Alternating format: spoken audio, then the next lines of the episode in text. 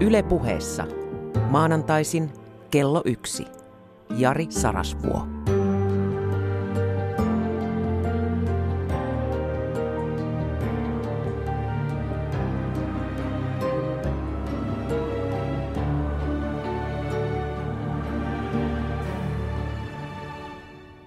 Rakas ystävä, tänään niin vaikea aihe, että tiedän astuvani ensin sudenrautoihin ja sitten sillä vapaalla jalalla varmaan refleksiomaisesti yritän paeta sitä kipua, niin sehän menee karhurautoihin. Ja sitten kun pääsen jotenkin irti, niin raahadun johonkin seiväskuoppaan. Ja sinne jään. Eli se, mitä käydään läpi, on tulenarkaa, paradoksaalista, eli tarkoittaa sitä, että täällä läpikäydyt totuudet eivät ole yksioikoisia totuuksia. Ne on luonteeltaan semmoisia, että eri suunnasta näyttävät keskenään päinvastaisilta totuuksilta. Elämä on ristiriitainen paradoksi. Kaksi viikkoa sitten tein uhriutumisesta puolitoista tuntia ja ällistyin sitä vastaanottoa, miten tärkeä asia tämä uhriutumisen teema ja se, että joku uskalsi puhua suoraan uhriutuvista ihmisistä ja siitä, miten uhrit käyttää valtaa. Ja jälleen kerran niin kuin rakkautta käsittelevissä, käsittelevässä jaksossa tai kasvatusta tai vaikkapa äh, raittiutta käsittelevässä jaksossa, niin sain postia, jossa ihan siis hyvässä iskussa olevat ihmiset väittävät parantuneensa, kun kuuntelivat tätä uhritumisjaksoa. Lyhyesti referoin yhtä kirjettä. Nyt kuitenkin hän kirjoitti ihan nimellään, mutta en, en katso, että että minulla on oikeutta paljastaa hänen henkilöllisyyttään. Mutta joka tapauksessa hän sanoi, että hän käy terapiassa ja se terapeutti jättää hänet yksin omien mielipiteidensä kanssa, eli hän ei saa kaipaamaansa ohjetta, vaan hän jää semmoiseen ärtyneeseen tai epätietoiseen tilaan. Ja hän käy siis terapiassa niin kuin sen takia, että on raskas olla ja toimintakyky on rajoittunut ja tähän liittyy monenlaisia mielenterveyden meille kaikille tutuksi tulleita ongelmia. Ja sitten hän sanoi, että hän kuunteli tämän uhriutumisjakson ja jotenkin siinä jaksossa olevat kärkevät mielipiteet loksauttivat hänen niin kuin, tietoisuutensa semmoiseen asentoon, että hän saavutti toimintakykyä ja sen lisäksi vielä jopa perspektiiviä siihen omaan tilansa. Ja nyt haluan sanoa yhden asian. Osaan selittää tämän ilmiön tämä minua lähestynyt ystävällinen ihminen, joka osasi yhdyssanat ja muutenkin kirjoitti hyvin, niin eh, todennäköisesti hänen terapeuttinsa tekee ihan hyvää työtä. Mutta kun tässä elämässä pätee, että hyvin usein tarvitaan paljon turhautumista, jotta läpimurto olisi mahdollinen. Eli että turhautuminen on läpimurron tunnehinta samalla tavalla kuin hämmennys on oivalluksen tunnehinta. On ollut ehkä suotuisaa, että hän on jäänyt semmoiseen käymistilaan. Ja kun ajatus on se, että ei ole syytä kääntää kenenkään päätä, vaan kylvää epäily, ja ihmisen oma elämä tekee loput, niin ehkä tässä kävi niin, että hän on sitten semmoisessa pohdiskelevassa ää, alitajunta käymistilassa ku, ku, kuohuen alttiina törmännyt sitten vaikkapa tässä tapauksessa tähän uhriutumisjaksoon ja Niinhän se on, että opettaja saapuu vasta kun oppilas on valmis, mutta oppiminen voi alkaa vasta kun opettaja on häipynyt. Mua on kielletty puhumasta toisten suulla, mutta arva tottelenko. Tämä ei ollut suora sitaatti Aristoteleelta, koska hän ei tietääkseni ole puhunut suomea. Eikä varmaan, vaikka olisinkin puhunut suomea, olisi käyttänyt ihan näitä ajatuksia tällä tavalla yhteen liimattuna, mutta kyllä se perusajattelu on, on Aristoteleelta. Ihminen on sellainen, että se, mistä hänelle on hyötyä, on tavallaan hänen ulottuvillaan vasta, kun hän on itse valmis siihen. Opettaja saapuu vasta, kun oppilas on valmis, mutta oppiminen, se, että toimintakyky kohenee ja ymmärrys syvenee, niin sehän edellyttää sitä, että se opettaja on häipynyt. Että se ihminen ottaa itse 100 prosentin vastuun siitä. Ja ehkä tässä kävi näin.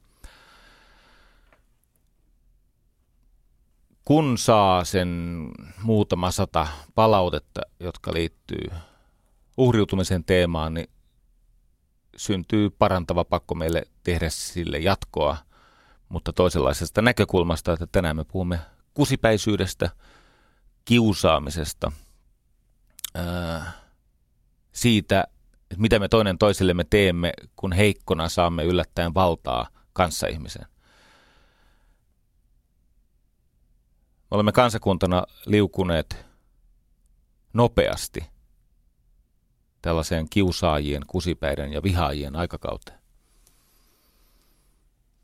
2013 keväällä tein jakson kiusaamisesta ja ylipäänsä keskustelukulttuurista toisen jakson.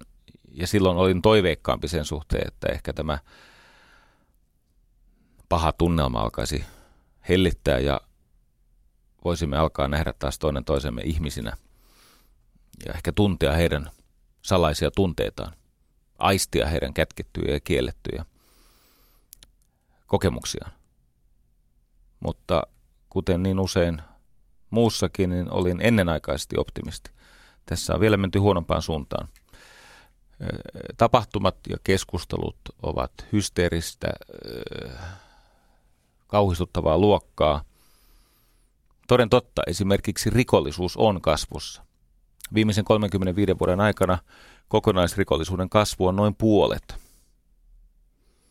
Ja erityisesti pahoinpitely, omaisuus ja ilkivaltarikokset ovat suorastaan räjähtäneet. Tämän päivän Helsingin Sanomien sekä siinä printti- että verkkoversiossa on ö, ajantasaista ja, ja varmistettua tietoa siitä, miten vuodesta 80 vuosivuodelta erilaiset rikoslajit ovat kehittyneet. Siellä on joitakin rikoslajeja, jotka ovat vähentyneet, kuten esimerkiksi siis tappaminen. Siis,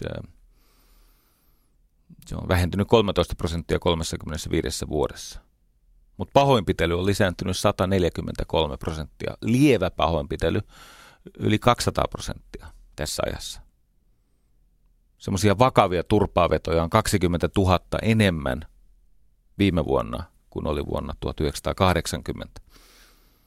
Omaisuusrikollisuus 47 prosenttia, lähes puolet. Ilkivalta 120, reilusti yli tuplat. Me olemme menettämässä luottamusta paitsi toisiimme myös tulevaisuuteen. Ja se, mikä tätä yhteiskuntaa vielä pitää kasassa, on se, että pelko ei ole voittanut. Suhteessa äh, rikollisuuden kehitykseen ja suhteessa erilaisiin uhkakuviin, niin suomalaiset ovat hämmästyttävän anttirokkamaisen viilipyttyjä ja pysyneet niin kuin siellä luottamuksen ja rohkeuden tonteilla. Eivät ole kadottaneet itseään, suistuneet siihen kauhun ja pelon kuiluun. Mutta jos käy niin, että kun tämä kallisarvoisin valuutta, mitä meillä ihmisillä on, eli luottamus, yhtäkkiä jonkun kehityksen takia katoaisi, niin tässä on ihan oikea eskalaation, tämmöisen kiihtymisen, käsistä lähtemisen vaara. Luin Turun Sanomista, että nyt siis viime viikolla poliittinen väkivalta johti ensimmäistä kertaa 67 vuoteen kuolonuhriin. Eli että ihminen on menettänyt henkensä tällaisen poliittisen konfliktin takia. Puhun tietenkin siitä rautatieasemalla tapahtuneesta pahoinpitelystä, josta syntynyt päätrauma johti sitten tämän tota, uhrin menehtymiseen. Ja miksi tässä on eskalaation vaara? täytyy mennä muutama vuosi taaksepäin sinne jonnekin, äh, olisiko se 2013, mutta kun oli tämä Jyväskylän niin sanottu kirjastopuukotus, eli siellä oli tämmöinen poliittisesti motivoitunut rikollisjoukkio, tai siis terroristiryhmä, mikä tahansa, ja, ja tota, joka tunkeutui siis vastakkaista maailmankatsomusta edustavien tilaisuuteen. Siellä julkistettiin kirja äärioikeistolaisesta väkivallasta ja kaskas äärioikeistolaiset todistivat kirjan pointit puukottamalla siellä yhtä tilaisuuteen osallistunutta. Pohtikaapas tätä, että joku tekee kirjan, jossa puhutaan äärioikeiston väkivallan noususta, johon esimerkiksi minä viattomana Iivisniemen poikana en jotenkin halunnut ajoissa uskoa. Mutta silloin 2013 tajusin, että tämä taitaa olla totta. Jos siellä siis toisten tilaisuudessa suljetuissa, siis ovien sisällä, ei millään torilla, vaan, vaan, vaan ovien sisällä, jos siellä puukkoa heilutellaan ja sinne mennään niin kuin vahingoittamistarkoituksessa, niin kai se sitten on totta. Mielenkiintoista on se, että tämä joka teki tämän väkivallan teon, niin, niin hänellähän oli jo pohjalla toinenkin väkivallan teko, mutta hän sai tuomioksi siis viranomaisilta nuhtelun puolitoista vuotta ehdollista. Eli käytännössä se tarkoittaa sitä, että se on vähän niin kuin, ei ehkä ihan kehotus jatkaa entiseen malliin, niin kuin Hannu Miettunen Turun Sanomissa kirjoittaa, mutta se on ainakin sitä, että sanotaan, että no, nyt ei toistamiseen näin, mutta e-, emme me edelleenkään ole sitä mieltä, että se olisi vaarallinen niin kuin lähimmäiselle. Joo. Muuten kun ihmiset alkaa menettää luottamustaan lakiin, niin pahimmassa tilanteessa he ottavat sen omiin käsiinsä, kuten on käynyt Ruotsissa ja Saksassa. Ja tässä niin kuin viranomaiset, jotka ovat niin sääntöohjautuvia ja sen takia eivät enää jaksa ajatella muista, jos periaatteet hallitsevat ajattelua, niin itse ajattelu on mennyt kuolioon, eli nekroosiin ei periaatteella voi ajatella. Nehän on valmiita ajatuksia, jotka eivät tähän alati muuttuvaan ristiriitaisen todellisuuteen oikein istu. Tässä on kato semmoinen juttu, että tietenkin mä olen sitä mieltä, että nämä sananvapaudet ja kokoontumisvapaudet ja mielipiteen ilmaisut, nehän on itsessään siis kertakaikkisen suorastaan erilaisia pyhiä arvoja. Niin silloin öö, se nyt yleistynyt tapa, että sallitaan se vastamielenosoitus siinä välittömässä yhteydessä, niin sehän on ikävyyksien kerjäämistä, mutta se on myöskin sen sananvapauden tai kokoontumisvapauden ö, tietyllä tavalla mitätöimistä. Jos jollakin on nyt joku mielipide siitä, miten tätä yhteistä elämää eletään, vaikka se mielipide olisi minun mielestäni kuinka paheksuttava ja perusteeton ja, ja, ja, ja tota, kelvoton, niin hänellä on oikeus siihen mielipiteeseen ja sen ilmaisuun. Sitten jos sitä ilmaisua häiritään kovasti vaikkapa tämmöisellä vastamiekkarilla, niin siinä on ihan oikea eskalaatioriski. Niin kuin on tässä jo matkan varrella nähty sieltä vuodesta 2013. Sitä paitsi eikö se ollut niin, että siellä Jyväskylän kirjasto, kirjastopuukotuksessa myös tällä uhrilla oli mukanaan teräase. Eli eräänlainen varustelukierre on ollut käynnissä jonkun aikaa.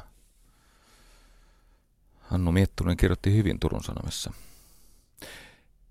No mä pohdin tätä julkisesti, ja sieltä alkoi tulla aika eksoottista tekstiä.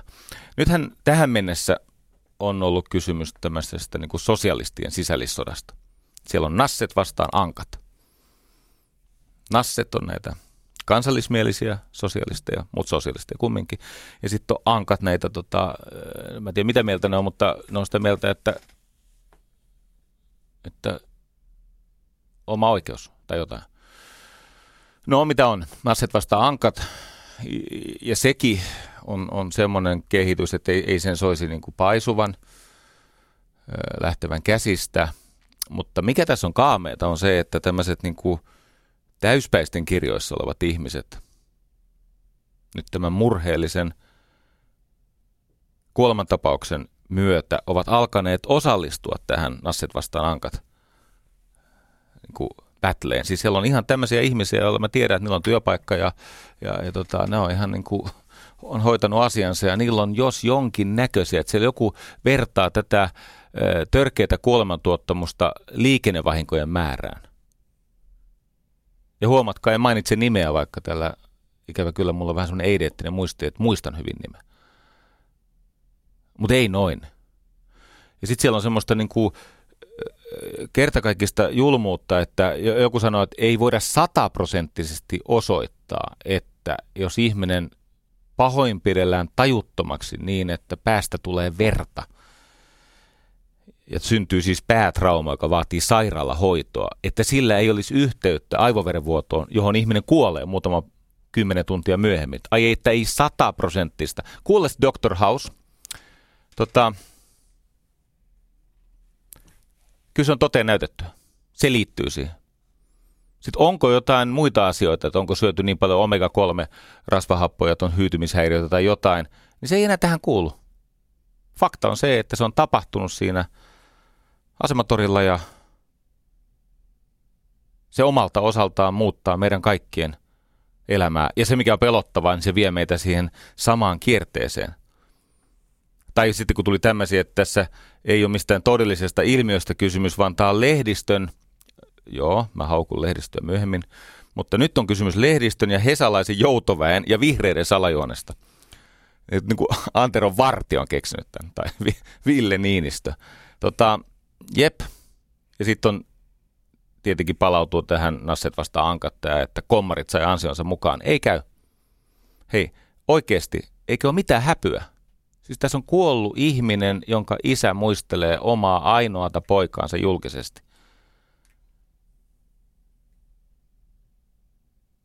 Mä olen sitä mieltä, että Nasset saa kaikki mokomi olla eri mieltä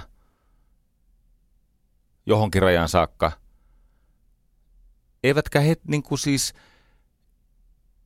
on heitäkin, no ja en tiedä onko heitä kuultu, mutta sanotaan, että eivät he siis totaalisen yksin ole.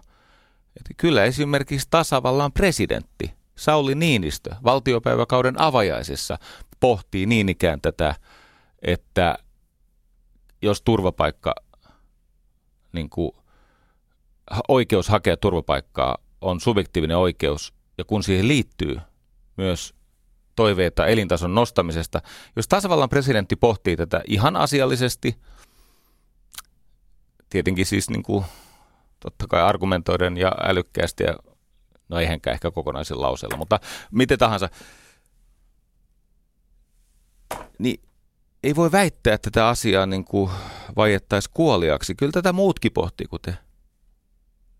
Tätä pohtii esimerkiksi Jari Äänruut, ja hän ei ole – äärioikeistolainen fasisti sen takia, että hän, hän siis tiedemiehenä pohtii tällaista asiaa, että miten tämän pitäisi kasassa tämän yhteisen maailman. Ei hän ole ihmisyyttään menettänyt siinä, että hän hyväksyy, että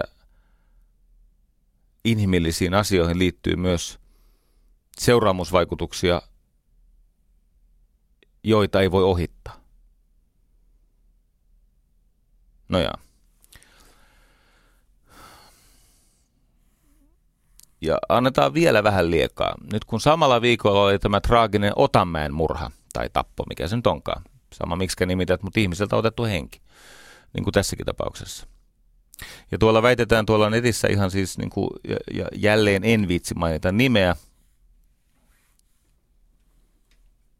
Huomatkaa, mikä kyky pidättää itseään. Meinaa tulla nimi susta. Tai tuli jo, mutta sitten mä nielasin sen.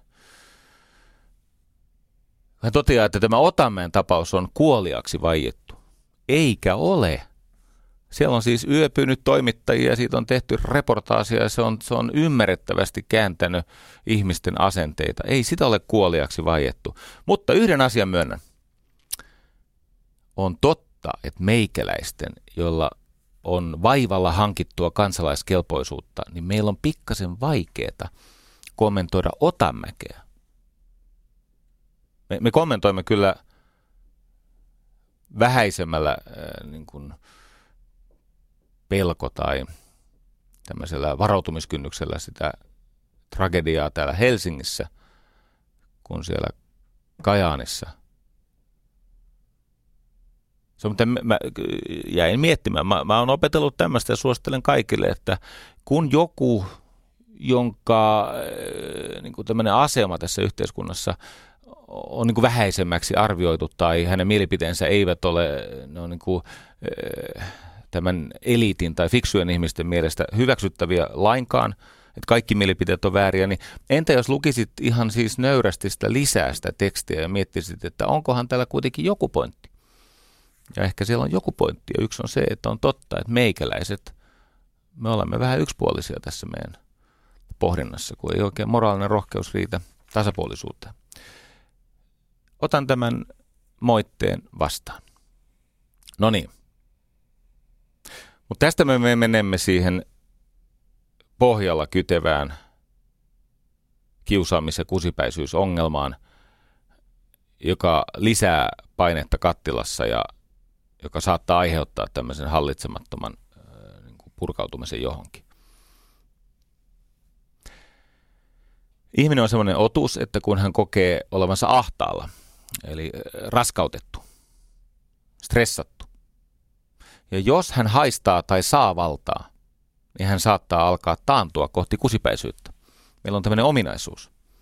Eli ensin ihminen kipuilee, hänellä on jotain, siellä alitajunnan markattilaumassa on levottomuutta.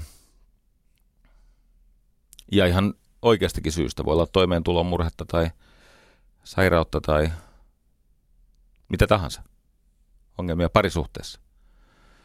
Sitten kun ahtalla oleva ihminen joko haistaa tai saa valtaa, niin hänellä on tämmöisen moraalisen lohistumisen vaara. Tämä on kiusaamisen ja kusipäisyyden syntymekanismin ydin. Palaan tähän väitteeseen eri tavoin. Ja yritän sieltä löytää keinoja ja ratkaisuja sen kiusaamisen helpottamiseksi. Tietenkin siis kusipäitä on kaikkialla. Kuka muuten on kusipää? Tämä on kiinnostava kysymys. Siis äh, tässä nyt vaan totean, että kusipää on se, joka hoitaa omaa hätänsä ja kärsimystään tuottamalla kärsimystä ja hätää heikomille. No siis, jos halutaan käyttää pikkasen asiallisempaa kieltä, niin kusipään sijaan ne teistä, joilla on toisenlainen käsitys siitä puhesiveydestä, kun mua on vaadittu puhesiveyteen. Tulee muuten aika paljon työnohjausta. Kiitos kaikesta siitä. Osa teidän jutuistanne ne noudatan ja otan opikseni. Osa on semmoisia, että ne nyt kuuluu tähän mun tyyliin tehdä tämä. Ja sitten jos tämä ei käy, niin soita poliisille tai Jonna Fermille ja tai oot koeta viedä tämä studio multa pois. No niin, voi käyttää myös sanaa ilkeys tai ilkeä ihminen, ei ole pakko käyttää tämmöistä alatyylistä iivisniemeläistä ilmaisua. Mutta ilkeys on siis yksi yritys koettaa kestää omaa osansa.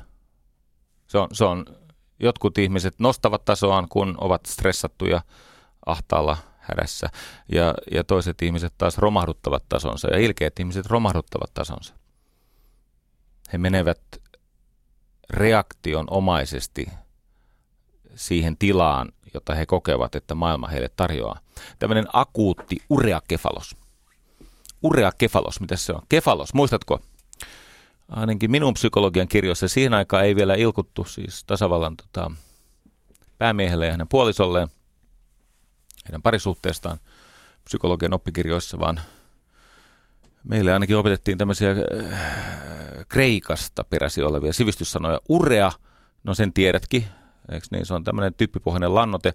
Ja kefalos, kefalos, niin kuin sanotaan, että lapsen kehitys on kefalokaudaalista. Muistatko tämmöisen? Kefalokaudaalista ja proksimodistaalista. Et muista. On se siellä. Kefalokaudaalinen, päästä kohti kroppaa, eikö niin? Kefalokaudaalinen. Proksimodistaalinen, tästä keskustasta kohti sormenpäitä. Suuri piirtein. No niin, se on kehityssuunta noin niin kuin motorisesti. Akuutti ureakefalos on tämmöinen äkillinen, kusi, äkillinen kusipäisyys, tietsä. Ja se tulee aina antaa anteeksi. Sitä tapahtuu. kato, ihminen on niin kuin appelsiini, että kun sitä puristaa tarpeeksi lujaa, niin ulos tulee sitä, mitä sisällä on. Ei siitä puristelusta appelsiinista tule ulos tyrnimarjamehua eikä tiskivettä, sieltä tulee appelsiinimehua. Nyt jos sulla sattuu ole tämä, sun on tämä ureakefalos, ja sitten nyt sun pää ei räjähdä muuta kuin suun kautta, se tasaa paineita suun kautta ja ehkä alapäästäkin, mutta yhtä kaikki niin ilmenee siis tämmöisenä äkillisenä kusipäisyytenä ja, ja, ja ihminen on heikko. Ja, ja, ja. Jotkut meistä eivät uskalla laskea tasoaan, joidenkin ei tarvitse, he ovat niin vahvoja ja sitten on niin kuin minä sinä. Me emme aina ole niin vahvoilla, että välttäisimme sitä. Mutta sitten tämä kroonistunut kusipäisyys on eri asia. Siis semmoinen kiusaaminen, jossa se tapa olla olemassa sosiaalisesti vaatii uhrin. Se on ihan toinen juttu. Ja siitä puhutaan tänään nyt, kun on puoli tuntia verytelty. Oli vähän pitkä alkujonto, mutta kai sä tässä vaiheessa tottunut tähän tyyliin.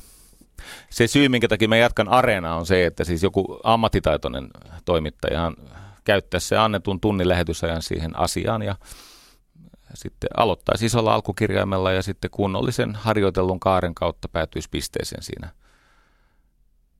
niin kuin tasan kello 2, 58 minuuttia, mitä sitten tulee. Mutta mulla on tämmöinen ylivuotomekanismi, sen nimi on Areena. Eli nämä asiattomuudet aiheuttaa tämmöisen hiivasyndrooman ja vähän pullataikina paisuu ja tulee ehkä ulos astiastankin ja on epämuotoinen, mutta ei se mitään. I'm still here. No niin. Kun ihminen työskentelee jonkun profession huipulla, jonkun siis korkeaa ammattitaitoa vaativan ammattikunnan huipulla, hän on ehkä vaikka tuomari tai, tai kirurgi, niin hän törmää vääjäämättä näihin ureakefaloksiin. Olisiko muuten ureakefalos parempi, olisi kivempi sana noin niin kuin Ureakefalos. Joo, käytetään sitä. Törmää siis ureakefaloksiin. Se ei taivu yhtä hyvin, mutta ei se mitään. Siis se on totta. Muistatteko, kun Hyksissä oli nämä kardiologit, jotka riiteli keskenään niin paljon, että potilaita kuoli siihen telakalle. Tämä totta. Siis ni, niillä on niin vaikea olla niin kuin, tiedätkö tämmöisiä, äh, siis niin kuin tiedetään, niin kirurg, kirurgihan on, siis maailmassa on muutama hieno ammatti, niitä on vain kaksi, toinen on kirurgia ja toinen arkkitehti. Molemmat ovat niin sanottuja yliminä ammatteja, eli, eli niissä se äh, ego saattaa turvota niin paljon, että sinne ei toinen puolijumala mahdu. Ja demigodit taistele. niin voi käydä hassusti. Yhtä kaikki, niin näitähän näitä esimerkkejä on, missä aivan huippulahjakas kirurgi saattaa olla sosiaalisilta taidolta kyseenalainen. Jos koskaan pääsee siihen pisteeseen saakka, niin mulla on Jari Tervon kunniaksi – tämmöinen autismiprovokaatio tässä lähetyksessä. Mä oon valmistellut hyvän autismiprovokaatio. Koska mäkin haluan tavata autismi-asiantuntijoita. Mua kiinnostaa se, niin ei, ei yksin se kaimapoika. Toki hän paremmista ansioista. Joo. Mä ajattelin käydä pyytämässä nimikirjoitusta. Joo, no niin. Toinen, kun ihminen kokee työskentelevänsä jotenkin lainausmerkeissä pohjalla. Jossakin semmoisessa ammatissa, missä vaikkapa mihin yhteiskunnan paha olo virtaa, niin sielläkin tämä niin sanottu ureakefalos prevalenssi on korkea. Tämä esiintyvyys. Totta kai niitä on kaikkialla, mutta nämä on kaksi ääripäätä. Miten se kiusaaminen on? Se on siis sosiaalisen tuskan aiheuttamista toiselle tietoisesti ja pitkäkestoisesti. Eli että kiusaaja, kun fobiatutkimusten mukaan ihminen pelkää eniten oman sosiaalisen asemansa äkillistä luhistumista. Me emme pelkää hidasta luisua niin paljon. Me pelkäämme sitä äkillistä, siis kasvojen menettämisen tai, tai häpäisyn tai, tai siinä tilanteessa tapahtuvan sosiaalisen aseman tuhoutumista. Ja kiusaaja tuottaa tätä, hän siis, ajattelen näin, kun se meni siis niin, että kiusaaminen on sosiaalisen tuskan aiheuttamista toiselle tietoisesti, ne, eli ei pidä nyt sitten sotkea semmoista tuottamuksellista, se, että ihmisellä on vaan niin kuin jossakin suorattamissa jotain vikaa, ja se, mitä hän luulee huumoriksi, on toisen mielestä loukkaus. Se ei ole välttämättä kiusaamista, se on vaan niin kuin asshole, eikö niin? Se on tämmöinen niin kuin mäntti. Ei, ei siinä ole kysymys niin kuin pahan teosta toista kohtaa, eikä siinä ole kysymys niin kuin sen sortin kataluudesta, kuin mihin nämä mustavyön ilkeilijät kykenevät. Se on vaan valitettavaa. Ja, tai että jos ihmisellä on vaikka aika äh, räjähdysaltis temperamentti ja hän joskus kivahtaa, niin ei, ei se ole kiusaamista. Näitä on muuten näitä työ, työsuojeluilmoituksia, jotka siis tehdään, siis usein se on tyypillistä, että alisteisessa asemassa oleva nainen tekee työsuojeluilmoituksen esimies naisestaan. Ja kun se esimies naisella on joitakin siis temperamenttiin liittyviä tämmöisiä äkkipikaisuushaasteita, ja sitten paineen alla sanoo jotain vähän imperatiivisesti, eli käskevästi, niin äh, se ei niin kuin käy. Se on työsuojeluilmoitus. Näitä on katteltu ihan läheltäkin. Se on aika hurjaa. Äh, ja tässä jonkin verran on, vaikka nämä yleistykset on vaarallisia, niin tässä on jonkin verran sukupuolieroja. Siis pojillahan on lupa puhua toisilleen aika sillä tavalla versaaleilla, isoilla kirjaimilla ja liittää siihen vielä pari nimitystä. Eikä se välttämättä näiden tyyppien keskinäisiä välejä pitkään myrkytä. Ne kallistelee hetken sarviaan ja sitten aika nopeasti toinen – ilmoittaa, että okei, että sä määräät missä on oven paikka ja mä juoksen seinän läpi. Ja, ja, tota, ja, ja se ei aiheuta semmoista sosiaalista turvesuopaloa, siis tämmöistä kyteä ja kyteä Mutta joskus on tämmöistä, esimerkiksi vaikka naisvaltaisissa työyhteisöissä, jossa myös se kiusaaminen saattaa olla erilaisilta muodoiltaan aika kekseliästä ja kaameeta ja vuosikymmeniä jatkuvaa. Pakko kertoa lyhyt tarina. Tota, mulla on semmoinen Twitter-kaveri, joka, hän on siis asiantuntija ja, ja, ja pätevä ihminen työssään ja, ja tekee kunnianhimoisesti kaikki e, tota, asiantuntijaluentonsa. Ja hän oli tuolla Turussa Logomossa – vetämässä tämmöistä asiantuntijaluentoa kulttuurista ja hän osaa hommansa. Ja tota, hän tuli sen luennon yhteydessä maininneeksi, että, että suomalaisilla miehillä tämä bonding, siis tämä suomalaisten miesten läheisyys, on eri luonteesta kuin vaikka italialaisten miesten läheisyys. En tiedä, oletko koskaan nähnyt, mutta Italiassa ne pitää toisiaan kädestä ja, ja tota, kaulailee ja pusuttelee toisiaan ilman, että siihen liittyy mitään erotiikkaa, vaan se on niin kuin se on mail bonding siellä, siis se, se on hyv- perustuu kosketukseen. Sen takia italialaiset saattavat vaikka kaverit syödä toistensa lautasilta. Niin kuin olisi Suomessa, jos sä syöt toisen ihmisen lautaselta, niin se on myöskin se, jota sä panet.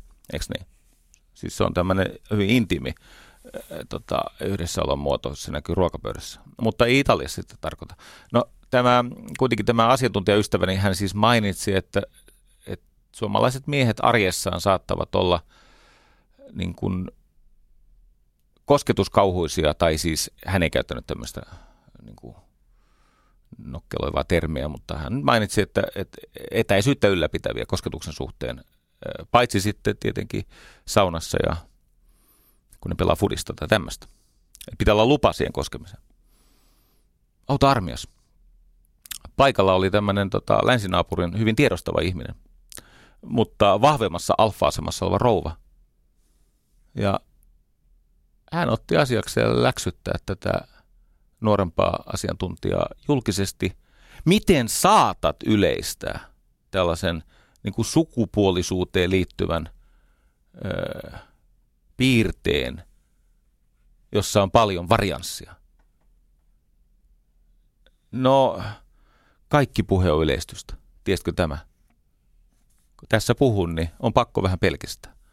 Muuten ei puheestu mitään. Jos joka ikiseen sanaan niin kuin esittää kaikki keksimänsä varaukset, niin sitten tulee juristitekstiä. Eikö niin? Niinhän nämä asianajat kirjoittaa. Ne esittää varauksia. Tulee muuten pitkiä virkkeitä. sama puheessa. Ei hän mitään pahaa sillä tarkoittanut. Kaamea läksytys.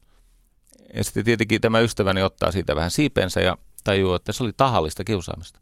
Hän tahalla ymmärsi tietenkin väärin, ei siinä ole tarkoitettu miehiä väheksyä. Että hän vaan mainitsi tämmöisen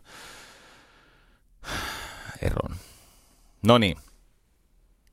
Mutta kiusaamisessa, kiusaamisessa siis se, mikä on ihmisen omaa, on se sitten vaikka etninen tausta, niin kyllä ei saa sanoa rotu, mutta sukupuoli, ikä, joku, siis minkä ikäinen se ihminen on, eikö niin, että onko hän niin kuin nuori, keski-ikäinen, öö, varhaisvanhus, varsinainen vanhus, loppusuora vanhus tai jotain.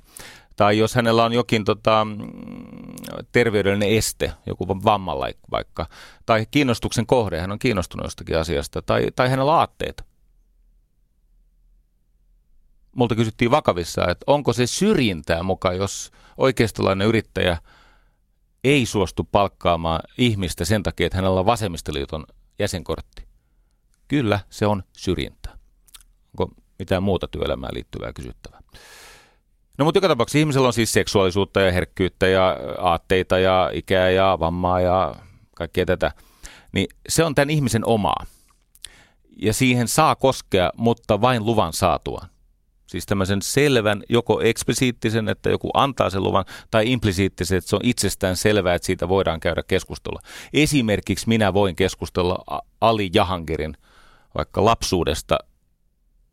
Mä voin keskustella hänen niin kuin, haha, näin tämä poliittinen korrektius toimii. No niin, Ali on ystäväni. Päätelkää itse loput. Okei, mä voin keskustella hänen pituudestaan ja parrasta. No niin.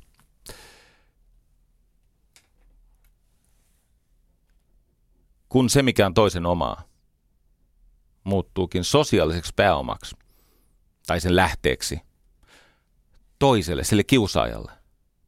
Eli, eli se ihminen ei enää koekaan koskemattomuutta, vaan se, mikä on hänen herkintä ja haurainta, ehkä pyhintä omaansa, ei nauti koskemattomuuden suojaa, vaan siitä tulee tämmöinen halvan huvin lähde muille ihmisille, jonka seurauksena siirtyy sosiaalista pääomaa sille kiusaajalle varsinkin jos me puhumme tämmöisistä no, ihmisistä, joiden kehitysaste ei ole vielä saavuttanut äärimmäistä huippua. Kun heikko ihminen saa valtaa, niin, ja varsinkin jos heikko ihminen saa sellaista valtaa, jonka käytöstä hän ei oleta joutuvansa tilille, niin kuin vaikka nimimerkeillä operoivat tyypit tuolla somessa. Jos et sä oleta, että vallankäytöstä joudut tilille, niin sun moraali on vaarassa romahtaa – aikoinaan vedin Espoon kaupungin vanhustenhoitajille semmoista valmennusta ja työnohjaajani Jukka Metsäniemi, Jumala Jukka siunatkoon,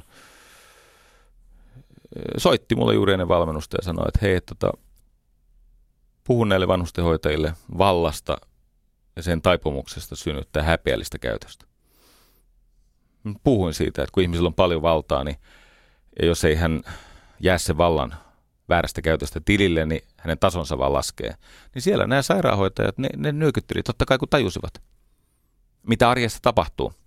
Jos olette lukeneet näitä viimeaikaisia juttuja päivystyksistä ja kuulemma 60 prosenttia vai onko se 63 prosenttia niistä kokemuksistaan kertoneista ihmisistä kertoo, että heitä ei nähdä siellä ihmisenä. Tämä luku on tietenkin vääristynyt, tämä ei ole minkäänlaisen tutkimuksen tulos, vaan se on ne ihmiset, joilla on niin paha mieli, että he kertovat siitä niin siellä on tämmöistä ongelmaa. Ihmisen on hyvä tunnustaa se oma luontonsa. Sellainen heikko, joka on löytänyt kiusaamuksesta, kiusaamisesta helpotuksen, niin se etsii haavoittunutta tai helposti haavoitettava. Se etsii kohdetta. Ja erityisesti tätä tapahtuu siellä, missä ihmisten välisiä suhteita, joko että se on tämmöinen niin kuin täysin hahmoto, että se tapahtuu vaikka somessa, tai sitten niitä suhteita ohjataan jonkun hierarkian tai sääntöjen kautta. Tämän takia virastoissa ja kunnissa ja julkisen sektorin työyhteisöissä on niin paljon enemmän sitä pahoinvointia ja kiusaamista kuin avoimella sektorilla. Kaipat vain tutkimuksia, sieltä se löytyy. Eli kyse on siitä, että mikä ohjaa sitä toimintaa. Onko se hierarkia ja säännöt vai asiakas ja sen toiminnan tarkoitus ja siihen liittyvä mittari eli eurot. Ja monta kertaa siellä on kysymys haluttomuudesta ja kyvyttömyydestä käsitellä niitä ongelmia silloin, kun ne olisivat vielä ihmisten ratkaistavissa, kun ne on pieniä. Mutta siellä on näitä organisaatiosuojia, eli sen rakennetaan tämmöisiä pienen pieniä vasalivaltioita, jossa ihminen siihen organisaatiosuojaansa nime, siis hänen huono käytöksensä voi jatkoa. No niin.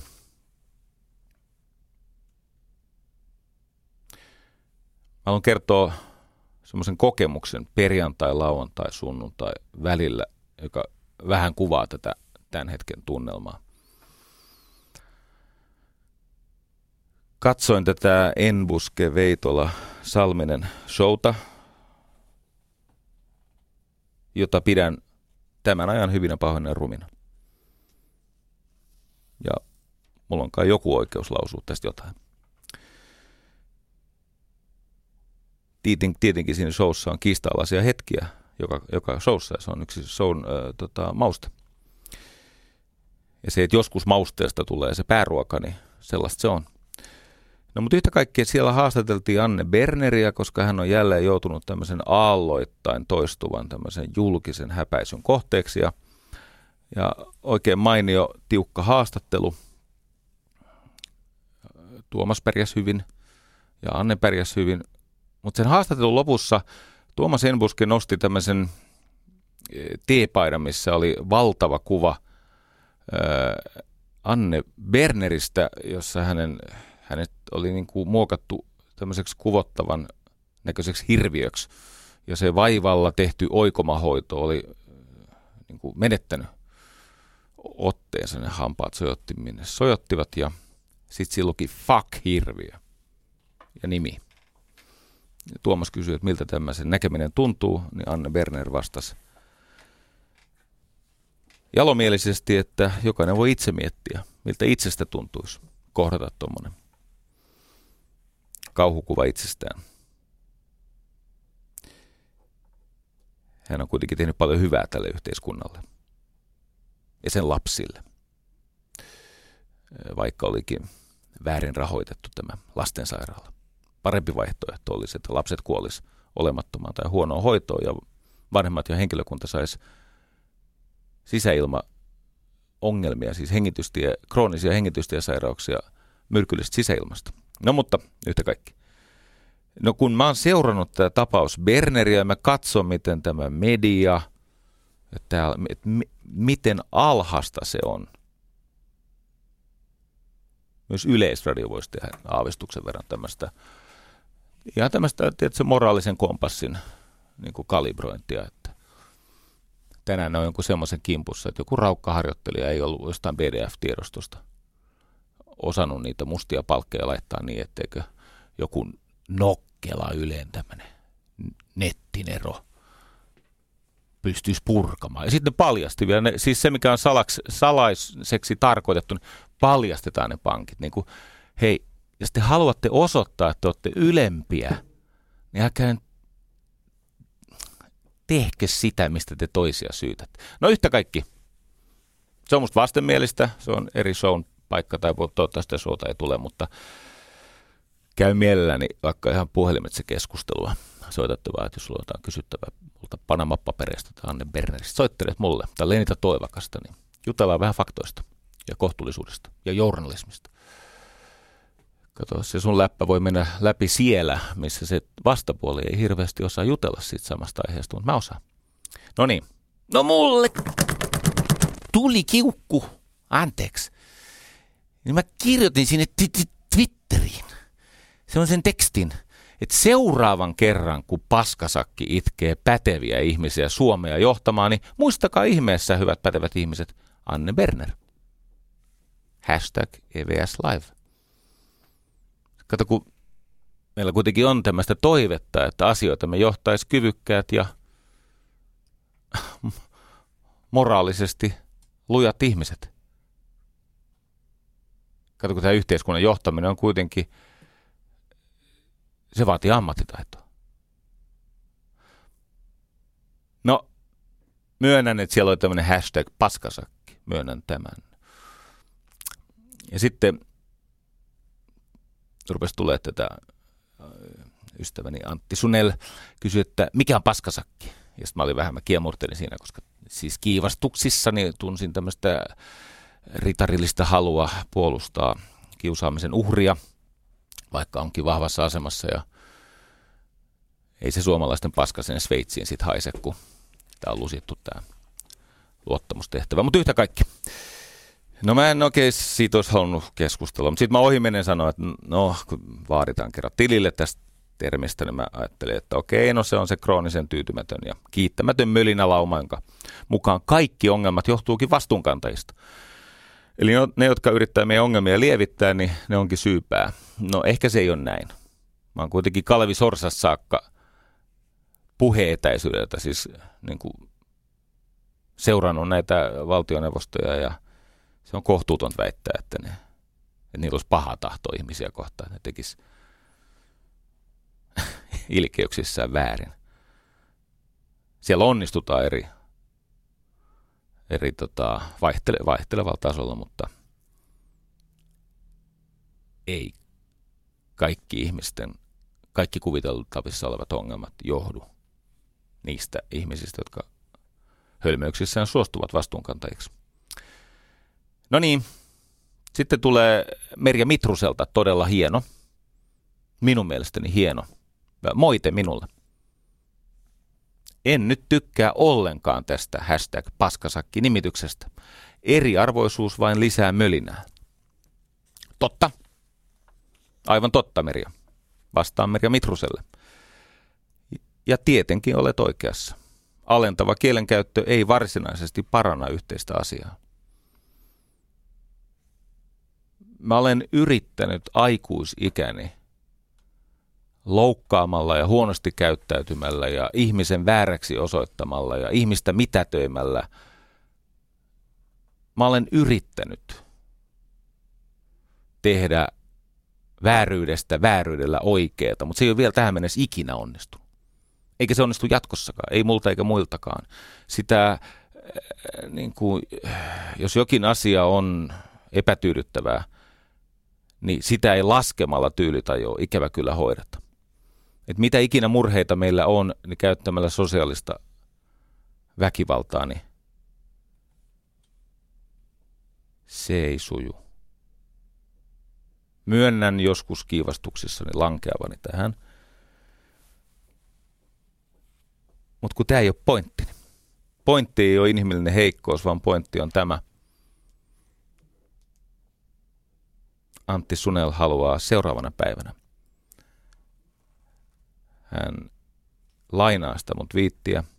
Sitten hän sanoo, vastuunkantoa olisi maanantaina, eli tarkoittaa tätä lähetystä. Vastuunkantoa olisi maanantaina. Yksi, määritellä paskasakki tarkasti. Kaksi, kertoa kuinka tuo häsäri parantaa keskustelua. Käskystä. Ensinnäkin tota, ei ole syytä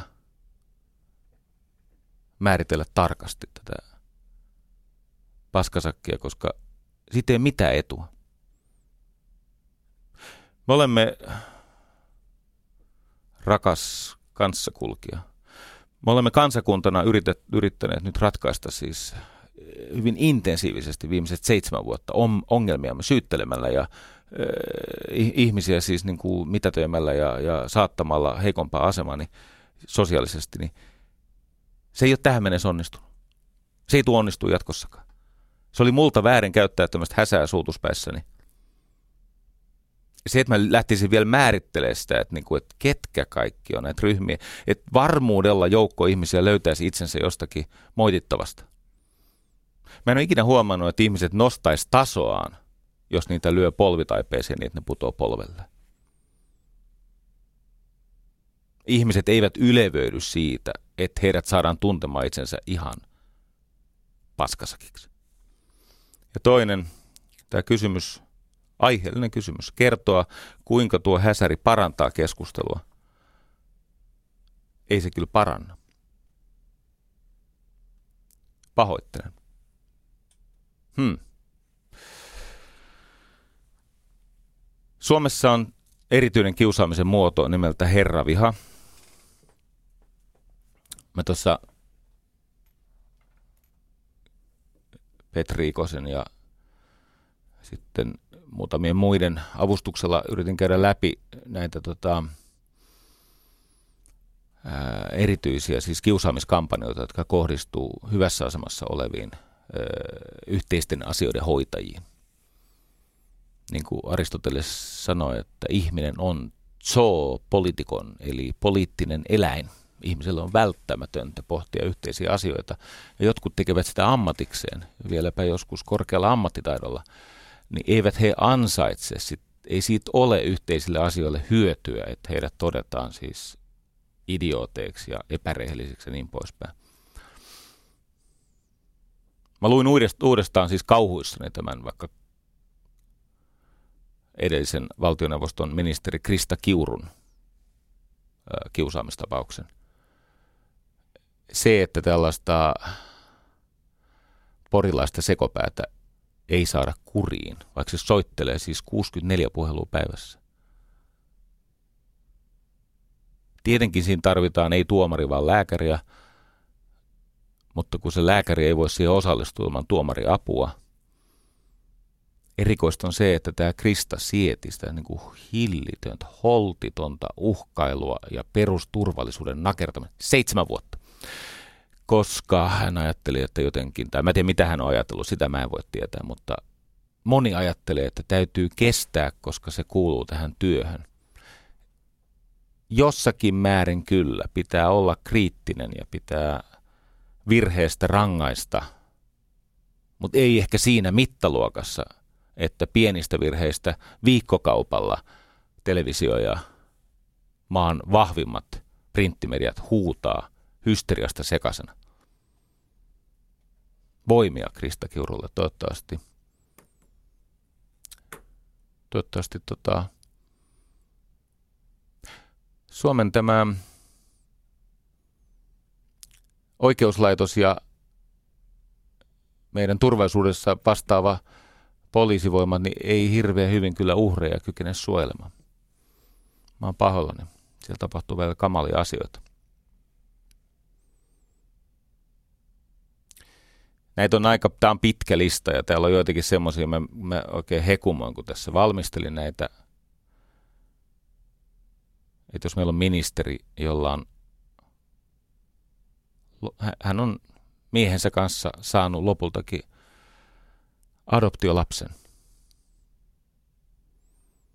Ja sitten kun sanomalehdet oikeasti pohtii sivuillaan A sitä, että ei pysty hoitaa ministerin hommia ikään kuin tällä lapsella ei olisi lainkaan siis isää tässä tapauksessa ja, ja omaisia, turvallisia muita aikuisia, isovanhempia ja ehkä jopa semmoisia ihmisiä, jotka tekee varhaiskasvatustyötä päiväkodissa. Eli tämän äidin olisi pitänyt nopeasti luopua siitä ministerin tehtävästään, koska ei vaan käy. Siis se käy, että miehellä ministerinä on lapsia, mutta äidillä ei.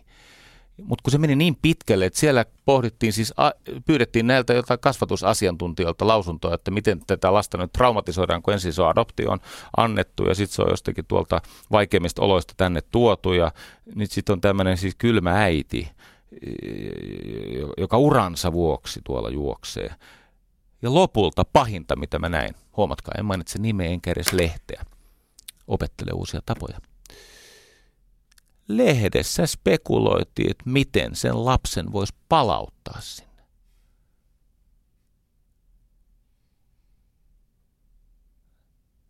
Nyt meinaa mennä nollapelillä niin kuin itsenäisyyden juhlavuodeksi. Eee,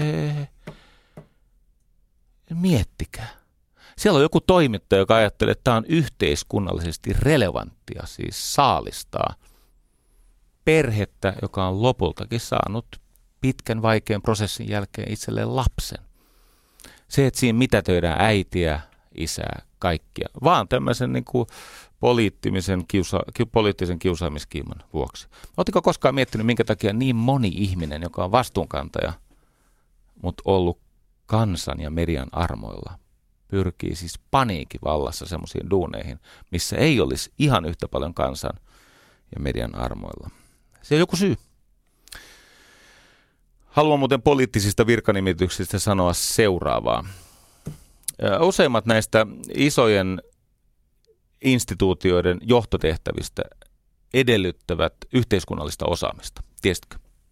Yhteiskunnallista verkostoa ja laintuntemusta ja tämmöistä monimutkaisen systeemin, joka siis yhteiskunta on, monimutkaisen systeemin hahmottamista. Minusta on parempi, että sinne pannaan poliitikko, kun sitten sinne pantaisi joku yleisjohtaja, joka on opiskellut jotain governancea.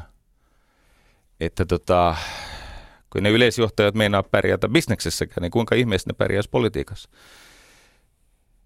Silloin kun poliittinen virkanimitys löytää sen pätevimmän tyypin siihen, niin koittakaa vähän rauhoittua. Hän ehkä hoitaa näitä yhteistä, yhteisiä asioita. Niin, paremmin. Tota, mä olen sitä mieltä, että media, siis toimitukset, niillä on merkittävä rooli tämän ajan näissä kiusaamisutuissa. Osa tekee sillä kiusaamisella ja ihmisen häpäisyllä hilloa hillittömästi, kuten vaikka seitsemän päivää. Ja no, on se parantunut, mutta se voisi parantua nopeasti enemmän. Ja se, että sun tulee mieleen joku nokkela heitto, niin ei sitä kannata vetää, koska aina kannattaa kysyä, että onkohan ton ihmisen ristiinnaulitseminen tässä yhteydessä aivan välttämätöntä sananvapauden ja tämän yhteiskunnan tulevaisuuden nimissä. No niin, kiusaamisen hoitoon, ratkaisuun areenan osassa. Yle puheessa Jari Sarasvuo.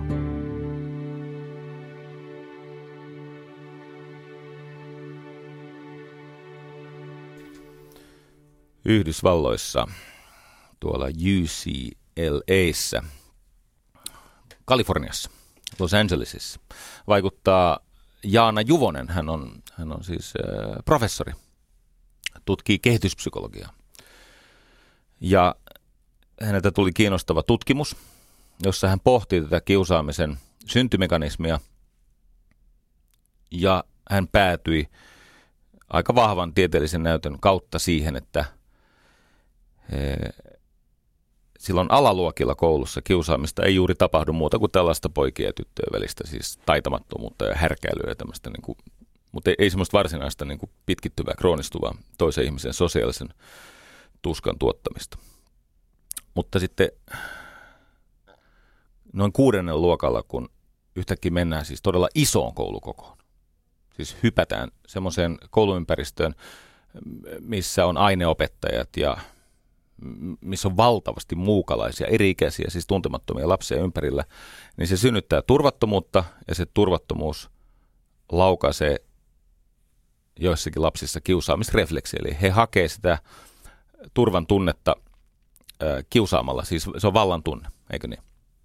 Eli kiusaajat tarvitsee kohteen, jotta heillä itsellään olisi vähän ehkä turvallisempi olo, kun siellä on niin kaoottisen tuntusta, kun se koulu on se 500, 600, 700, 800 ihmistä.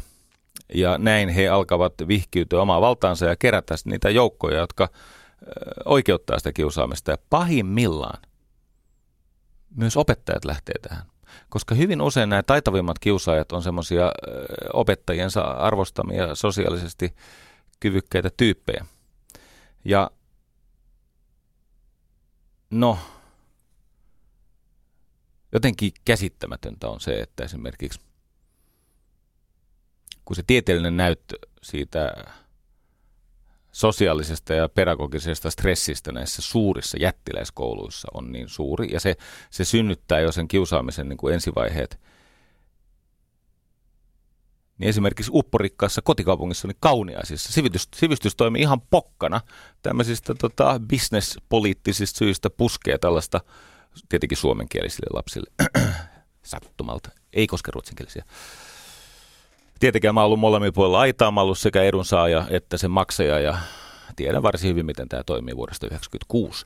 Niin puskevat tämmöistä jättiläismäistä koulua, joka räjäyttää niiden lasten stressin. Ja sitten ihmetellään, että mitäköhän tuossa mahtaa käydä. No tuossa käy tietenkin huonosti. Joo. Nämä on muuten luku- ja laskutaidottomia välin nämä tyypit. Ne ei osaa siis laskeekaan niitä, niin kuin, no, mutta se on toinen juttu.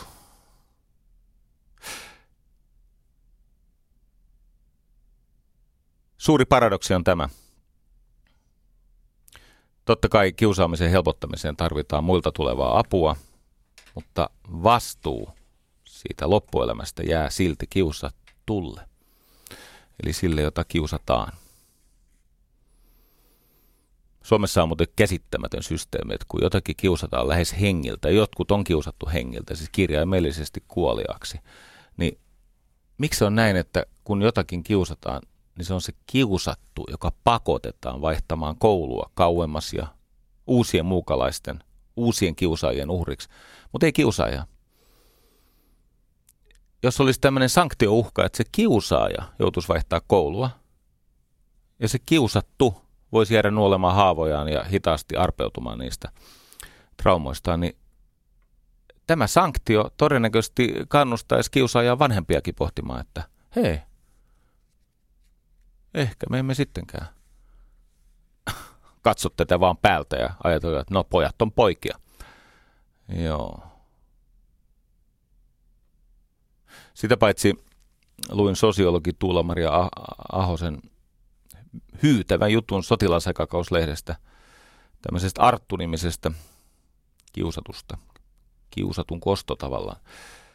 Hän oli viimeistä yksityiskohtaa myöden suunnitellut koulumurhan tai tämmöisen massasurman laajennetun itsemurhan, koska hän oli kiusattu koulussa ja sitten se oli jatkunut armeijassa. Ja vain vertaistuki vähän niin kuin sattumalta pelasti – lukemattomat, tuntemattomat ja Artun itsensä. Tämä Tuula-Maria Ahosen, hän on muuten perustanut semmoisen kuin Roskaliike, suosittelen kaikille. Tuula-Maria Ahosen juttu on erinomainen ja se on silmiä avaava ja se on pelottava. Nykyisin Arttu antaa, hänet on koulutettu antamaan vertaistukea kiusatuille, eli hän ei ainoastaan niin kuin, löytänyt itsevoimia, vaan hän myös auttaa muita ihmisiä. Aika hiljattain tuolla tota, verkossa on siis semmoinen sivusto kuin Ditch the Label, eli luovu leimoista, Ditch the Label, luovu leimoista. Ne haastatteli 8850 ihmistä ja kysyi siitä porukasta, että ootko muuten kiusannut joskus vai onko sua kiusattu. Ja näistä 14 prosenttia eli se 1240 sanoi, että joo, olen kiusannut joko joskus tai pitkään tai nykyisin päivittäin, mutta on kiusaajia. Ne etsi kiusaajia. Ja sitten he haastattelevat näitä kiusaajia. Kävi läpi. Ja tästäkin syntyy tieteellinen näyttö siitä, että se miksi ihmisiä kiusataan ei johdu siitä, että nämä kiusattavat olisivat jotenkin olemuksellaan tai aatteillaan tai millä tahansa ansainneet sen, vaan tämä kiusaaminen on aina kiusaajan. Tämä ei ole siis sama asia kuin me puhuin silloin uhriutumisesta. Siis se on kiusaajasta syntyvä tämmöinen psykososiaalinen patologia, ei kiusattavasta. Tämä on aika vaikuttava tämä näyttö, kun tätä käy läpi. Eli sillä kiusaajalla on ollut jotain niin kuin stressiä, mistä hän ei ole päässyt muuten yli kuin, li, niin kuin helpottamaan sitä stressiä purkamalla sitä pahaa oloa, tuskaa, kauhua jonkin toiseen. Tai he ovat itse olleet, siis ö, 66 prosenttia kiusaajista ovat itse saaneet selkäänsä ja, ja tota, olleet niin kuin aggression kohteena. Ja eh, yhdellä kolmesta kiusaajasta on perheessä niin epävakaa tilanne, että he eivät löydä muuta tapaa käsitellä tätä kaoottista, kätkettyjen ja kiellettyjen tunteiden eh, konfliktia kuin kiusaamalla toista ihmistä. Tai että heillä on eh, epävakaita hyväksikäyttösuhteita, jotka ikään kuin velvoittavat tavallaan kiusaamiseen. Nyt jos sitä kiusaamista ratkaistaan, niin se eh, todetaan lyhyesti, että siis kiusaajan rankaiseminen ei toimi. Mitä kiusaaja hakee? Kontrollin tunnetta, eli kokemusta, että vaikka maailma on kaoottinen, pelottava, turvaton paikka, niin mulla on johonkin hallintaa, ja se on tuon toisen ihmisen tunneelämä, tuon toisen ihmisen asema. Pahimmassa tapauksessa loppuelämän asema. Toinen, en, ensimmäinen on siis niin kuin kiusaaja hakee kontrollia, eli hallintaa, ja toinen, mitä kiusaaja hakee, on huomio. Ja nyt se rangaistus itse asiassa perversillä tavalla antaa huomiota. Se siis johtaa tämmöiseen niin kuin myönteisesti vahvistavaan äh, impulssiin. Siis se kiusaaja tietyllä tavalla saa sitä, mitä hän on ollut vailla, kun hän on kokenut olevansa aluksi jotenkin olematon tai näkymätön tai mitätön. Ja kun me kaikki haluaisimme olla jotain, ihminen kaipaa todistajaa, ihminen haluaa tulla nähdyksi. No nyt jos sua rangaistaan, niin sehän tuut nähdyksi. Ja vielä hullumpaa, se tietyllä tavalla antaa myös hallinnan tunnetta. Se on selitettävissä, mutta ei tässä ohjelmassa. Ja toinen, tietenkin kiusaaminen lisää sitä negatiivista stressikuormaa, jota puretaan sitten kiusaamalla. Sitten on kolmas syy, miksi rangaistus ei toimi. Tämä on mun itseni keksimä, ja se on se, että sallimus hoitaa. Kosto on Herra. Mua on kiusattu. Ja eri muodoissa. Aikuisena mä kiinnitin huomiota siihen, että miten ne, jotka mua kiusaa, niin joku sitten miettii, että tuskin on kiusattu, tuskin tiedät sit mitään. Niin okei, okay, selvä. Sulla on varmaan muistakin asioista vankkoja mielipiteitä, mistä tiedä mitään. No, mutta yhtä kaikki, mä huomasin, että nämä, jotka kiusaa, jotka niin kuin, tuottaa sosiaalista tuskaa ja, ja, ja pyrkii mitätöimään toisen ihmisen ihmisyyttä antamalla hänelle leimoja. Syö paskaa kapitalisti setä. No niin. Tota, huomasin, että heille ei mene kauhean hyvin. Ja itse asiassa mitä enemmän he kiusaavat, sitä huonommin heille menee. Koska aikuisena se johtaa siihen, että ympärillä on vaan assholeja, muita kusipäitä. Anteeksi, muita kefaloksia. Rectum kefalos. Semmonenkin voidaan keksiä. No niin. Nyt tulee taas palautetta.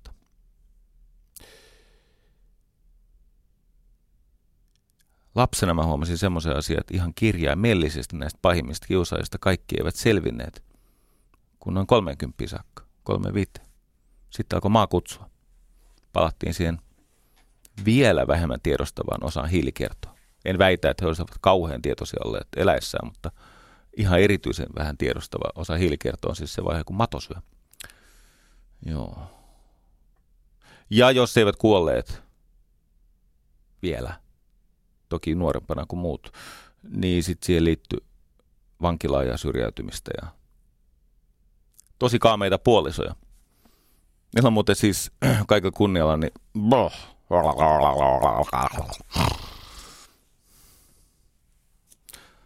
Tota, ratkaisu on olla ystävällinen sille, joka on sulle inhottava. Ei ystävällinen siinä mielessä, että sulle saa tehdä mitä tahansa. Sun pitää vetää rajat, tietenkin. Meitähän kohdellaan niin kuin me opetamme muita ihmisiä kohtelemaan itseämme oman arvon tuntomme mitassa. Mutta tarkoitan siis sellaista, että sä suhtaudut siis levollisesti, eh, myötätuntoisesti, ystävällisesti siihen ihmiseen, joka ei sitä ansaitse. Yksi ihmisyyden mitta on se, että kuinka sä kohtelet ihmisiä, jotka eivät pysty kostamaan tai kiittämään.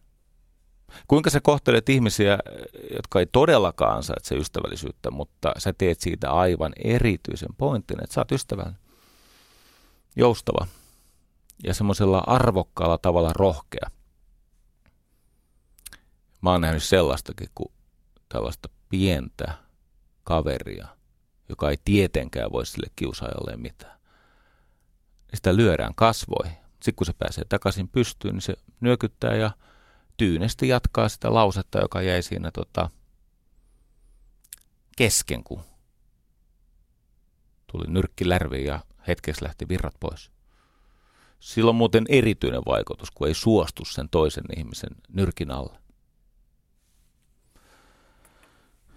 Yksi keino löytää kiusaajasta ihminen on ymmärtää sitä, miksi hänellä on A. Hirvittävä olo ja B. Ei kykyä käsitellä sitä oloa muutoin kuin tuolla käytöksellä. Jos on mahdollista, niin joskus voi arvioida, että onko turvallista yrittää keskustella tämän kiusaajan kanssa ilman, että se johtaa siis oikeaan vaaraan. Koska joskus se kiusaaja sittenkin suostuu keskustelemaan. Se ei muuten aina ole järkevä vaihtoehto. Joskus on hyvä, että siinä on lähistöllä joku semmoinen ihminen, joka voi mennä väliin tai että se ympäristö on turvallinen, mutta on semmoisia tilanteita, missä voi ihmisen kohdata. Siinä on riskitaso, mutta tota, ihminen haluaa tulla kuulluksi. Ja jos se ei ole provosoiva, niin voi olla, että se onnistuu.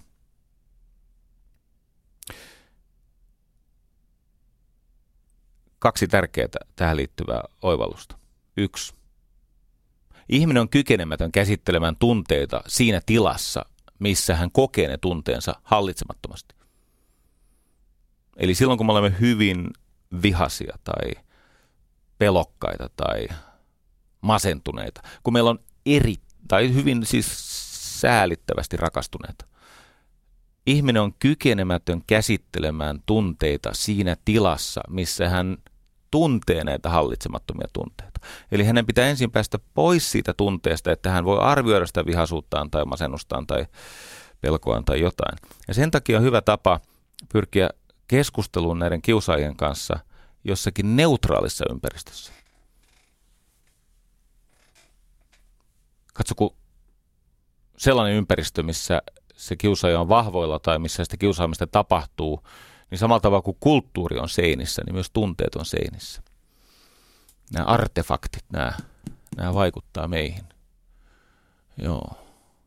Ihminen uusiutuu uusissa tilanteissa, uusissa tiloissa ja uusien ihmisten kautta. Joo. Ja toinen – kun sä pyrit viemään sen ihmisen uuteen tilaan tai paikkaan, niin se on tietenkin sinusta aika pelottavaa. Mutta usko tai älä, niin teistä kahdesta, niin sun pelko lisääntyy vähemmän kuin hänen. Molempia jännittää, mutta kiusaajaa suhteessa enemmän kuin hän ei ole vahvalla. Edelleen, kun kiusataan, kun käyttäydytään huonosti, kun, kun mitätöidään, kun aiheutetaan sosiaalista tuskaa, niin älä huuda. Älä huuda, äläkä syy. Älä näytä tuskaas ikinä. Totta kai nämä Matti Vanhaset ja Arja Alhot ja Anne Bernerit ja mitä näitä on. Totta kai siis kiusattu ihminen kärsii. Se kärsii kaameasti. Se kärsii niin, että se tärisee horkassa. Mä oon nähnyt, kun nämä Suomen vallanpitäjät saattaa täristä kuin horkassa. Silloin kun ne on turvassa, ne uskaltaa antaa niiden tunteiden tehdä työtään, mitä pitää käsitellä, koska ne tukahdutetut tunteet, niin mitä ikinä sä tukahdat, tukahdutat sitä, sä ilmaiset hallitsemattomasti yllättäen toisaalla. No mutta mä oon nähnyt sen. Totta kai ne kärsii, mutta jos sä säilytät siinä hetkessä arvokkuutesi ja sä et huuda, sä et ilmaise sitä hätää. Annan siis nyt neuvoja, johon itse en aina kykene. Mutta kun olen joskus satunnaisesti kyennyt, niin voin sanoa, että on tuntunut hyvältä. Joo. Itsestäni tuli vahvempi maahanmuuton kannattaja just nyt. Katsotaan, studiossa on ikkuna. On kiva, kun on tätä geneettistä potentiaalia. Toinen. Ku, ku, kun sulle huudetaan ja sua haukutaan, niin älä kosta. Älä kosta. Ota vastaan. Sä kestät kyllä.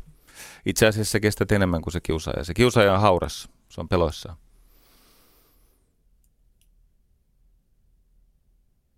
Sä voit kertoa tyynesti, että toi satuttaa sua, tuo ei ole reilua.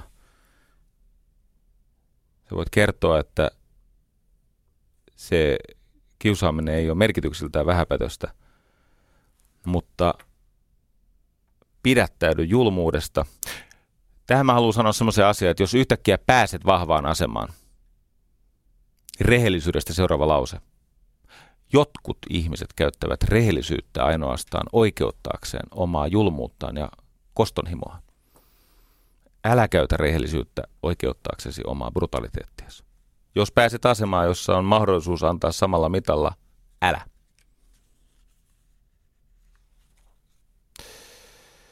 No joka tapauksessa niin ymmärtäminen, myötätunto ja sinnikäs ratkaisun hakeminen auttaa. Sillä ihmisellä on omat syynsä siihen, ja yksi niistä syistä on vallanhimo. Ja nyt tulee yksi yllättävä tapa, jolla kiusaamista voi lievittää. Öm. Voit joko tehdä niin, tämä on vähän ristiriidassa se aikaisemman neuvon kanssa, mutta osaat kyllä erottaa nämä toisistaan, mikä neuvo sopii mihinkin. Joskus on hyvä, että sä et tunnusta niin kuin sen toisen ihmisen huonoa käytöstä kiusaamiseksi. Ja kaikki huono käytös ei ole kiusaamista. Mutta sä et tunnusta sitä kiusaamiseksi, jolloin hän ei saa valtaa siitä, että hän tuottaa tuskaa. Ja sitten toinen tapa, tämä saattaa olla hankala ymmärtää, mutta ihminen on semmoinen otus, että kun hän kokee, että hän saa valtaa, niin hän voi rauhoittua. Eli joskus kiusaajan kanssa voi pärjätä sitä kautta, että vahvistaa heikkoa. Siis sitä kiusaajaa, joka on tässä se heikompi osapuoli, kun ei muuhun pysty.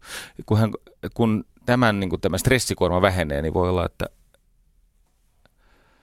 se antaa sulle anteeksi.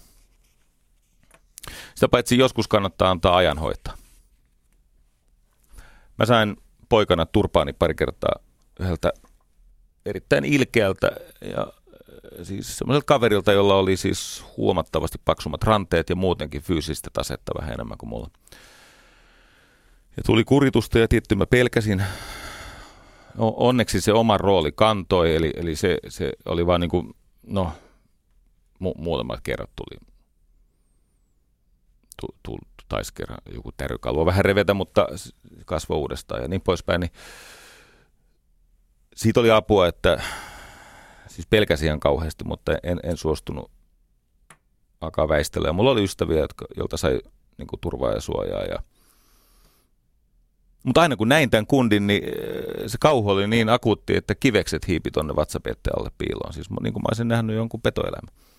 Ja, ja suuta alkoi kuivata, muista edelleen sen tunteen. Sitten kuului vuodet. Vuodet kuului ja kaikkea tapahtui. Ja tietenkin mä unohdin tämän, tämän tyypin. Ja kerran mä menin Etelä-Esplanadilla äh, yhteen erittäin kalliiseen yksityisasunnon ja toimiston tämmöiseen ristisiitokseen. Siis se oli tämmöinen varmaan 500 neliötä. Ta- tapaamaan siis tekemään diiliä yhden Suomen mahtavimmista liikemiehistä kanssa. Ja oven avasi tämä kiusaaja kaikkien näiden vuosien jälkeen. Hän oli vahtimestari. Ja mä olin odotettu vieras ja hän kumarsi minulle ja molemmat teeskenteli, että eivät tunne toisiaan. Ja mä olin tosi tyytyväinen, että oli talvi ja mulla oli mukana jostain syystä vielä äh, hansikkaat, niin mä erittäin hitaasti yksi hanska kerralla, yksi sormi kerralla irrotin so, sormikkaan kädestä, ensin yhden sormikkaan näin ja sitten toisen näin ja hän otti kiltisti vastaan ja sitten tota, otin kaulahuivun ja ojensin sen erikseen ja sitten tämän paksun palttoon ja, ja tota, liikelounaan niin kuin jälkiruokavaiheessa mä keksin idean. Että mullahan on laktoosiintoleranssi. Siis ei oikeasti ole, mutta sinä päivänä oli. Niin lähetetään tämä Sorander, Mennader, Relander, mikä se jätkä olikaan, niin lähetetään se hakemaan jotain Jari Masulle sopivaa, siis semmoista pieruturvallista jätskiä. Ja ja sitten tota, kun hän tuli sieltä äh, naama rusottaen sieltä pakkasesta takaisin, niin mä kiittelin häntä kovasti ja, ja, ja tota, sitten ulos lähtiessä yritin antaa tippiä, joka ei tietenkään kuulunut siihen asiaan, koska tämä ei ollut siis mikään julkinen tila. Ja hän sitten sanoi, että tähän tehtävään ei kuulu tippi. Sitten mä toivotin hänelle hyvät jatkot ja, ja, ja tota, kiitin hyvästä palvelusta ja leijailin portaat alas. Niin. Tekeekö tämä musta muuten siis moraalisesti mädän ihmisen? No ehkä, mutta kyllä. Siis jo, jo, joku peräruske pitää ottaa tämän jälkeen, mutta tota, tuli vaan tätä lähetystä valmistellessa mieleen tuossa kymmenkunta vuotta sitten, että aika joskus hoitaa, sallimus hoitaa. On tärkeää, että ilmoittaa rajansa – joskus se voi tarkoittaa sitä, että vaikka tiedät saavasi selkääsi, niin paat sen verran vastaan, että tiedät, että sulla on tajuamista rajoista. Mutta sitten on myöskin hyvin jaloja tapoja käsitellä joskus tämmöisiä hankalia sosiaalisia tilanteita.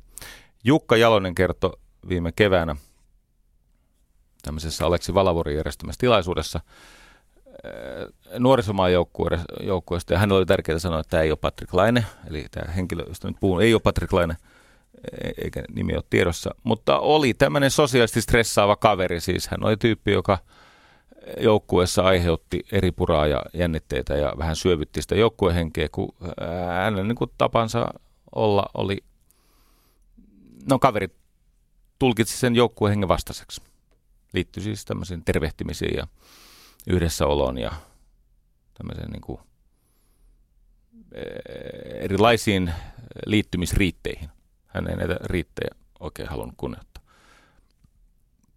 Ja se oli niin häiritsevää, että nämä apuvalmentajat sitten lähesty Jukka Jalosta, joka oli näiden U20 valmentaja. Ja Jukka, jotta ei olisi vain yhden ihmisen tiedonvarassa, tai kahden tässä tapauksessa kahden ihmisen tiedonvarassa, niin hän soitti neljälle pelaajalle, joiden tie, tiesi puhuvan totta. Että millainen tämä kaveri on. Sitten kertoi paikkansa pitävästi, että se on hankala.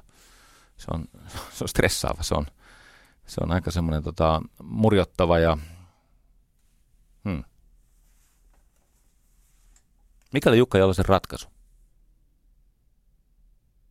Soitti perään näille neljälle pelaajalle, jolta hän sai tiedon ja kuvauksen tämän kaverin rasittavasta luonteesta ja sanoi, että hei, sietäkää.